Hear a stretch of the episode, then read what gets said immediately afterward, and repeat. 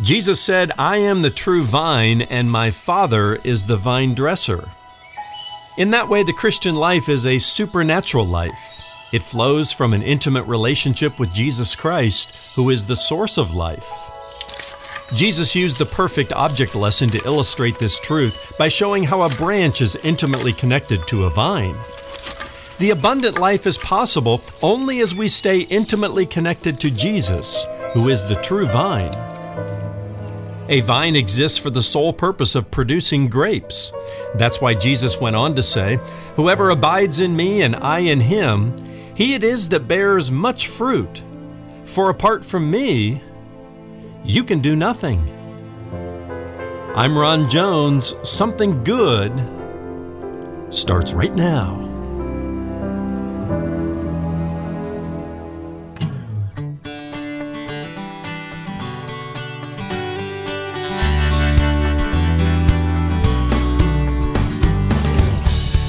Hello, and welcome to this Thursday edition of Something Good with Dr. Ron Jones. I'm Brian Davis. I'm always glad to have you with us.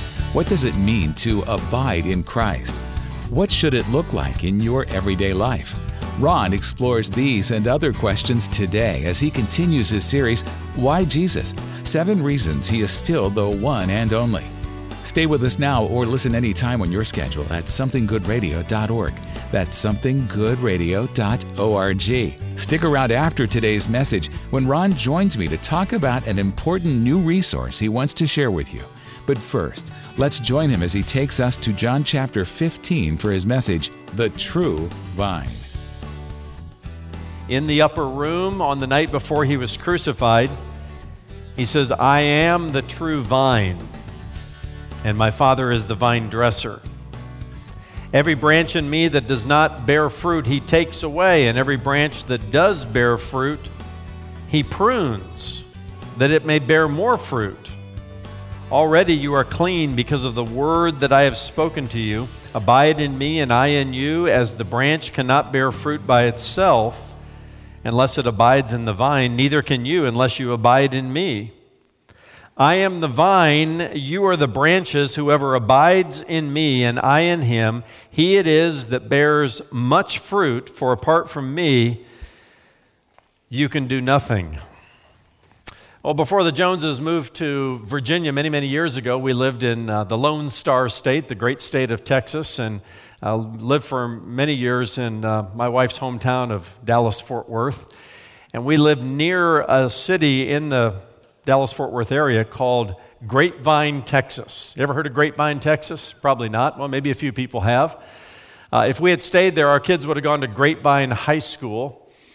Uh, this may be as much of a surprise to you as it was to me, but Texas is the fifth largest wine producing state in the country largely because uh, in a place like Grapevine, uh, there are many, many uh, wild Mustang grapes from which it got its name. Back in the early 1800s, the settlers came there and saw all the grapes and the vineyards dotting the landscape there, and they decided to call it Grapevine. And it's a, it's a wonderful place. Uh, it's the fifth largest behind uh, California, Washington, New York. That was a surprise to me, and, and, and Oregon. Uh, the pride and joy of Grapevine, Texas is Grape Fest. It's the largest wine festival in the southeast or southwest. And again, you're probably saying, who cares? I don't live anywhere near there. Uh, Grapevine is not Napa Valley. Some of you have visited Napa Valley. It's a beautiful place in Northern California. But, but it does produce some of these large uh, Texas sized grapes. And Grapevine, though it's a half a world away from Jerusalem, Grapevine would be a perfect place for Jesus to communicate to his disciples what he said to them on the night before he was crucified here in the upper room. And here we find the, uh, the fifth, or rather the seventh of seven I am statements. It's the one where Jesus said, I am the true vine, and my Father is the vine dresser. Now, we've come a long way in our study of the I am statements of Jesus, and you may have noticed that four of them, uh, Jesus spoke to a large crowd. Uh, when he said, I am the bread of life, and I am the light of the world, I am the door of the sheep, I am the good shepherd, large, large crowds of people heard that. Uh, there was one that he spoke to somebody privately, to a lady named Martha. He said to Martha, I am the resurrection and the life. And some of the family members there who were gathered for Lazarus' uh, funeral uh, also heard him say that. But there were two of the I am statements that Jesus spoke in the upper room during the final week of his life, just hours before the crucifixion. The one that we looked at last time was the one where he said, I am the way, the truth, and the life, and no man comes to the Father but by me. And then, in, in the context of John's gospel, just one chapter later, in chapter 15, Jesus says these words I am the true vine, and my Father is the vine dresser. And he uses this, this powerful imagery, this imagery of a, of a branch that is intimately connected to a, the vine, uh, to communicate something to his disciples and to us that is vitally important to understand in the Christian life. And that is that the Christian life is a supernatural life. And if you want to live the Christian life successfully, fruitfully, we might say, then you have to learn what it means to be intimately connected to Jesus every moment of every day, just like the branch is the connected to the vine. If the branch disconnects from the vine, it has no life in itself. Any life that the branch has, any fruit that it might produce, is all about the vine because it draws its nutrients and its life from the vine itself. And this is why Jesus says, I am the true vine. I think it's noteworthy uh, to, to point out that Jesus says, I am the true vine. The suggestion is that uh, there are some false vines out there, some, some false vines to which you can connect yourself. He's not one of many vines to which he, we can connect. No, he is the true vine. And the narrowness of his statement here reminds us of the narrowness of the sixth I am statement, where he says, I am the way, the truth, and the life, and no man comes to the Father but by me. Now, the imagery that he uses here of the vine and the branch, he didn't find this imagery just out of thin air somewhere. In fact, uh, the idea of God's people being the Lord's vineyard was well established in the Old Testament. Uh, the, the nation of Israel, the chosen people of God, were called the vineyard of the Lord. In fact, the uh, prophet Isaiah says in Isaiah chapter 5 and verse 7 For the vineyard of the Lord of hosts is the house of Israel. And all throughout the Old Testament, uh, the people of God, the, the chosen people of God, the Hebrew people were known as the vineyard of the Lord. Now, there's only one purpose for a vineyard, and that's to produce vines and to produce grapes. Uh, there's no other purpose for, for, for a branch or for a vine other than to produce fruit, to produce grapes. But unfortunately, using the analogy there, uh, Israel did not always produce fruit for uh, the vine dresser, who was the Lord himself. In fact, earlier in Isaiah's prophecy, there, chapter 5 and verse 4, the Lord says, What more was there to do for my vineyard that I have not done in it? When I looked for it to yield grapes, why did it yield wild grapes? Unruly grapes is the idea. Jeremiah the prophet in chapter 2 and verse 21 uh, says, Yet I planted you a choice vine, the Lord says, wholly of pure seed. How then have you turned degenerate and become a wild vine? Again, there's only one purpose for a vine, and that's to produce grapes. There was only one purpose for Israel to be her cho- the chosen people of God, and that was to produce spiritual fruit for the owner of the vineyard. But the, the history of Israel in the Old Testament is that they were a corrupt, degenerate, unruly, wild vine that never produced what God wanted them to produce. And so when Jesus comes along and he declares himself as the true vine, in the context of his Jewish audience, what he was saying was, what, what you as the people of God were never able to produce, I alone produce. I am the true vine, you are the branches. And he, he, he declares that in a, in a, in, a, very direct and powerful way there. Now, um, there's a principle in this I am statement that, that's important for us to understand, and it really sets the tone for the rest of the message here this morning. And the principle is this you might want to write this down. You and I were created for abundance. Uh, you and I were redeemed, we were created, we were redeemed, we were saved. Jesus went to the cross and all that to produce in us the kind of spiritual fruit that the owner of the vineyard expects. Here's what Jesus says in John chapter 10 and verse 10. He says, I have come that they might have life and they might have it abundantly. And we talked a little bit about this in our last time together the difference between eternal life. Yes, Jesus came to purchase our redemption on the cross and to give us the free gift of eternal life, but He also came that we might have abundant life, a fruitful life, we might say. Uh, so you and I were created, you and I were redeemed, you and I were saved. Jesus went to the cross uh, so that we would, we would produce an abundant life. And uh, Jesus talks about how this happens in John chapter 15 in this discourse here. Uh, I like to call them the secrets of the fruitful life. Not secrets in that God's trying to hide something from us, not secrets in the sense that you have to be part of a secret society to understand what Jesus is saying here, but secrets in the sense that these are, these are vitally important principles to understand if you want to live the, the Christian life successfully. I had a professor in seminary who used to say, uh, the Christian life is not just difficult to live, it's impossible to live. Impossible to live apart from the enabling resources of the Holy Spirit, apart from the enabling resources of Jesus, who is the true vine. And this is why Jesus says something uh, uh, rather uh, startling. He, he says, Whoever abides in me and I in him, he it is that bears much fruit, for apart from me, you can do nothing, he says. You can do nothing.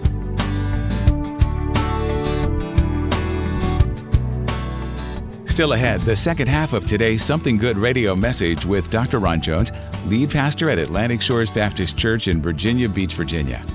Listen to Ron's messages on demand at somethinggoodradio.org. That's somethinggoodradio.org. When you stop by, check out Something Good courses, where you'll find Starting Point, a disciple's first steps a free online discipleship coaching experience created by Dr. Ron Jones. That's Starting Point, a disciple's first steps, where you'll discover what being a disciple of Christ is all about and learn how to help others grow in their faith. When Jesus said, I am the vine and you are the branches, he was not only telling us who he was, he was telling us who and what we could be if we abide in him. Here's Ron with the rest of today's Something Good radio message The True Vine. Now, uh, you probably already get this. I've, I've alluded to it, but just so there's no mistaking the imagery and the analogy, let's just lay it out. Jesus is, is the vine, He's the true vine. The Father is the vine dresser disciples or followers of Jesus are the branches, and like a branch that remains intimately connected to the vine and, and draws its life sustenance from the vine, uh, so, so branches are to re- abide in the vine. And then there's this other principle where, where there is life, there's fruit.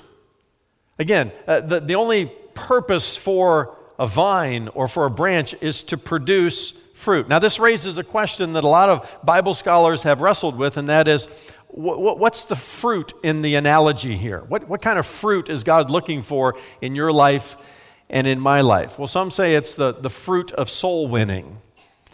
And, and that's certainly uh, within the realm of possibility. Uh, as followers of Jesus, as disciples, we're, we're, we're to go and make disciples as a church that in turn make disciples. You understand the multiplying effect in that.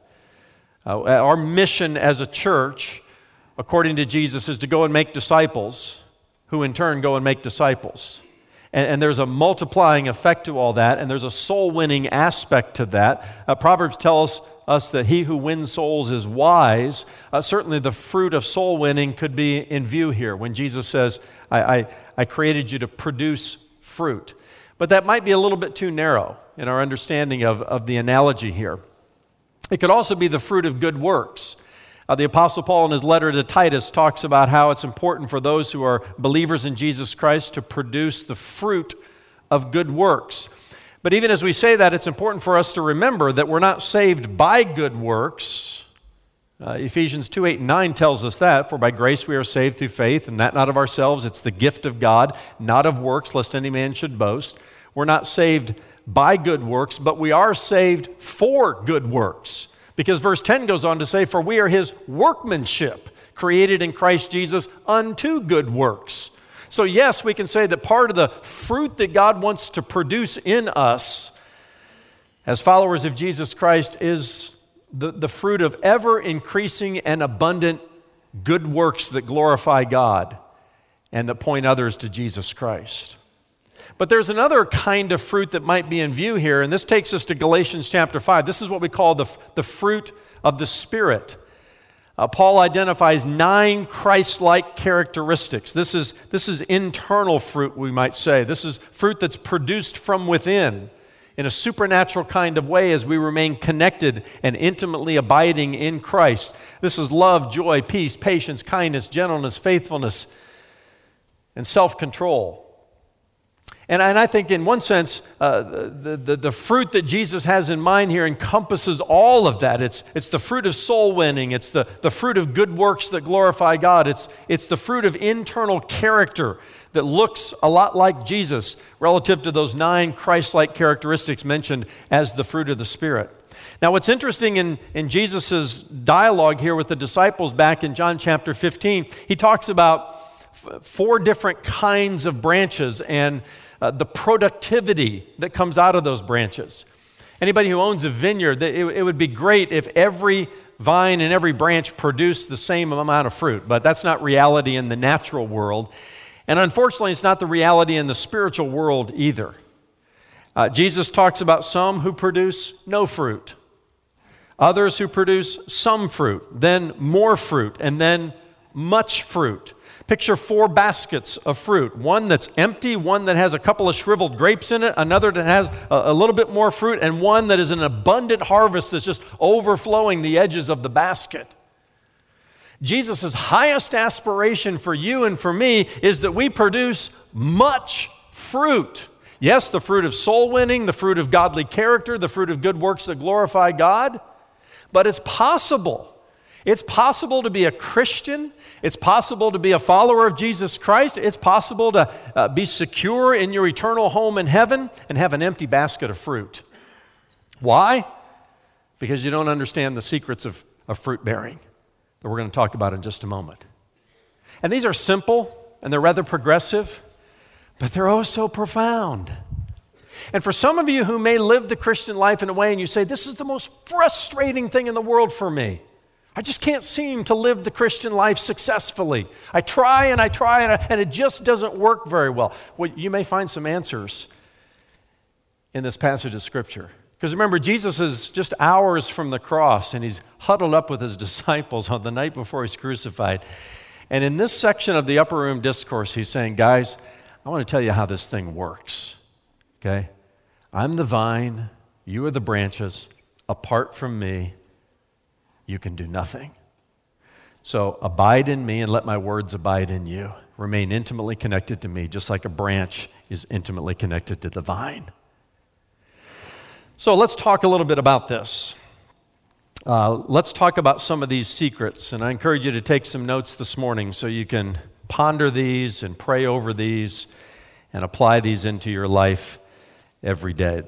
The first secret is this the secret to abundance. And remember, we were created for abundance. There's that expectation. The highest aspiration Jesus has for us is a fruit basket that's overflowing with an abundant harvest. But the secret to abundance is abiding. That's what Jesus says. Look at it in verse 4. He says, Abide in me and I in you, as the branch cannot bear fruit by itself unless it abides in the vine, neither can you unless you abide in me. And then a little bit later, he says, Apart from me, you can do nothing. Now, those are hard words for a guy like me to swallow because I'm kind of a type A guy. Uh, I, I, I, can list my uh, accomplishments and my experience and my education and get a little puffed up just like you can. I, I, I, can pull myself up by my bootstraps just like we like to do as Americans and say, I can do it. I've got that can do spirit, right? I'm an American, not an Americant. And you're telling me, Jesus, that as the branch, I cannot bear fruit by myself? Wait a minute. I, I was told all my life I can do this or I can do that. Now, if you want to live the Christian life successfully, you can't do it independent of the vine.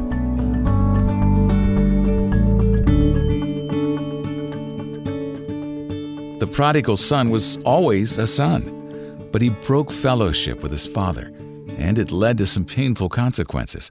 Take stock of your walk with Jesus today to make sure your fellowship with God is where it needs to be. Need prayer today? Stop by somethinggoodradio.org anytime to share your request with us. Just click on Explore, then look for the How Can We Pray For You option. Hello, friend. I'm Ron Jones of Something Good Radio. All scripture is profitable for teaching and reproof. But let's face it, God gave us a lot of scripture 66 books and more than 600,000 words, and it can sometimes be a little overwhelming to read. That's why I wrote my new book, The Ultimate Road Trip Through the Bible, to help you navigate your way through the highways and byways of God's Word and see how it all fits together so brilliantly. How every path, every passage, and every page points to Jesus, who is the Christ. The book comes in two volumes. Volume 1 covers the 39 books of the Old Testament, while Volume 2 takes you through each of the 27 New Testament books. Both are now available to order, and I'd love to send them to you today. Here's Brian with details. The Ultimate Road Trip Through the Bible, Volume 1 and 2, can be yours today by request for your gift of $50 or more to support the ministry of Something Good. When you order the print versions, you'll also get instant access to the Route 66 Digital Library, a $275 value. The online library includes electronic versions of the book, plus video sermons, audio messages, and downloadable sermon notes on all 66 books of the Bible. Visit somethinggoodradio.org to request the two volume set and to gain immediate access to the Route 66 digital library. That's somethinggoodradio.org. Pastor Ron, there are so many good books published every year. Why should someone buy The Ultimate Road Trip Through the Bible? And who did you have in mind when you wrote these literary travel guides through the Old and New Testaments? You know, Brian, your questions make me think of the words of wise Solomon in Ecclesiastes 12 and verse 12. Of the making of many books, he writes, there is no end. And oh, how true that is.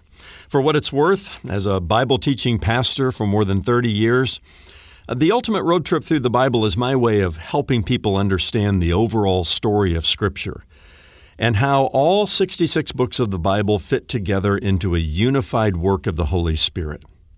I wrote with all kinds of people in mind, starting with the serious Bible student, even those who teach the Bible.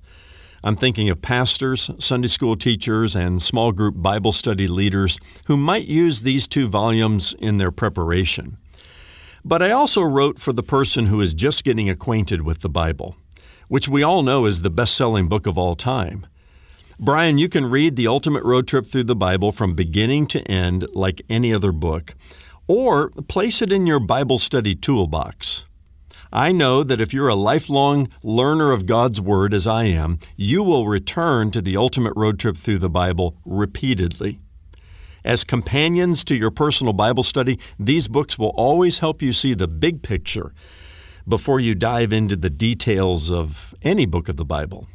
That's why I'll be ordering my own copy, Pastor Ron. We're so glad you decided to share this important book with us, and you can get your copy today by going to somethinggoodradio.org. Both volumes of this great resource are yours for a gift of $50 or more to support the ministry of Something Good. Give online at somethinggoodradio.org or over the phone by calling our offices at 757 276 1099 or mail your gift to P.O. Box 6245, Virginia Beach, Virginia 23456. You were created for abundance. The secret to abundance is abiding, remaining intimately connected with Jesus and in fellowship with Him, so that He produces the fruit through you. But the secret to that abiding is obeying. Look at it in John 15 and verse 10. Jesus says, If you keep my commandments, you will abide in my love, just as I have kept my Father's commandments and abide in his love. No, keeping the commandments of God will not birth you into the family of God. That's not how you're saved. That's not how you become part of the family of God. But once you're part of the family of God, yes, keeping his commandments and obeying him and walking in obedience to him is, is vitally important. That's tomorrow in part two of Ron's message, The True Vine. Join us then for Something Good. For Ron and the entire team here at Something Good Radio, I'm Brian Davis saying so long and thanks for listening.